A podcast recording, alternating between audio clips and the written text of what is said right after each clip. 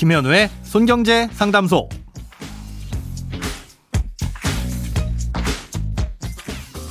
새는 돈 맞고 숨은 돈 찾아드립니다. 손경제 상담소 김현우입니다. 저축, 보험, 대출, 연금, 투자까지 돈에 관련된 고민이라면 무엇이든 맡겨주세요. 오직 당신만을 위해 맞춤 상담해 드리겠습니다. 네, 오늘은 어떤 사연이 도착했는지 한번 들어보시죠. 안녕하세요. 이제 곧 연금 수령을 하는데 공적연금과 사적연금이 따로 있더라고요. 무슨 차이인가요? 또 사적연금은 연간 1,200만 원을 초과해서 수령하면 안 된다고 하던데 맞나요? 그리고 퇴직금 일부를 연금으로 돌려도 사적연금으로 들어가는지 알려주세요. 네. 먼저 공적연금은 국민연금이나 공무원연금, 사학연금, 군인연금처럼 이렇게 해당이 되는 사람이라면 의무적으로 가입해야 되는 연금입니다. 아, 그 외에 이 개인의 선택에 의해서 가입하는 연금은 전부 사적연금이라고 보시면 되고요. 아, 그러니까 공적연금과 사적연금의 가장 큰 차이는 가입과 납입이 의무냐 아니면 선택이냐 이렇게 보시면 됩니다. 음, 질문 주신 내용의 개인연금과 퇴직연금도 어, 그래서 모두 사적연금에 해당되는데요.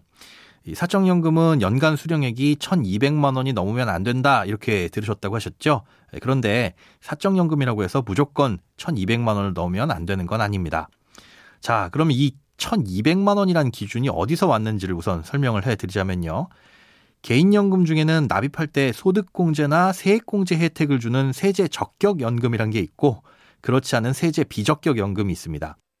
세제 적격 연금은 납입할 때 혜택을 주는 대신에 연금을 수령할 때 세금을 내야 하는데요. 이때 세율은 55세부터 수령하면 5.5%, 뭐 70세가 넘으면 좀 줄어서 4.4%, 80세 이후부터는 3.3% 어, 이런 식으로 뗍니다.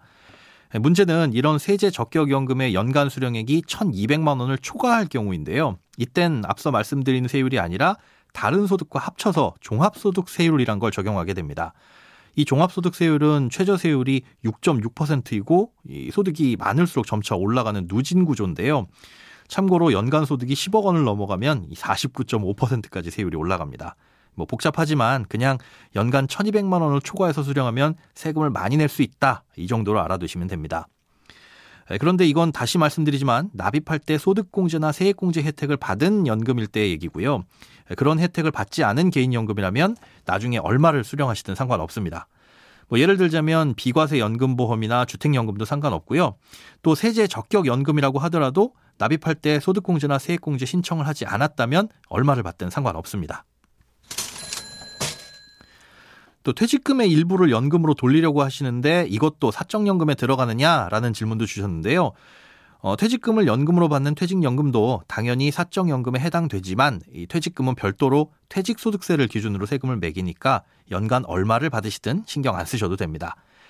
다만 DC형 퇴직연금 계좌나 이 개인형 퇴직연금이라는 IRP 계좌에는 퇴직금 이외에 개인이 임의대로 돈을 넣을 수도 있고 이걸로 세액공제 혜택도 받을 수 있는데요. 이렇게 세액공제 혜택을 받았다면 이 부분은 개인연금과 합산해서 연간 1,200만 원을 초과하면 종합소득으로 과세하게 됩니다.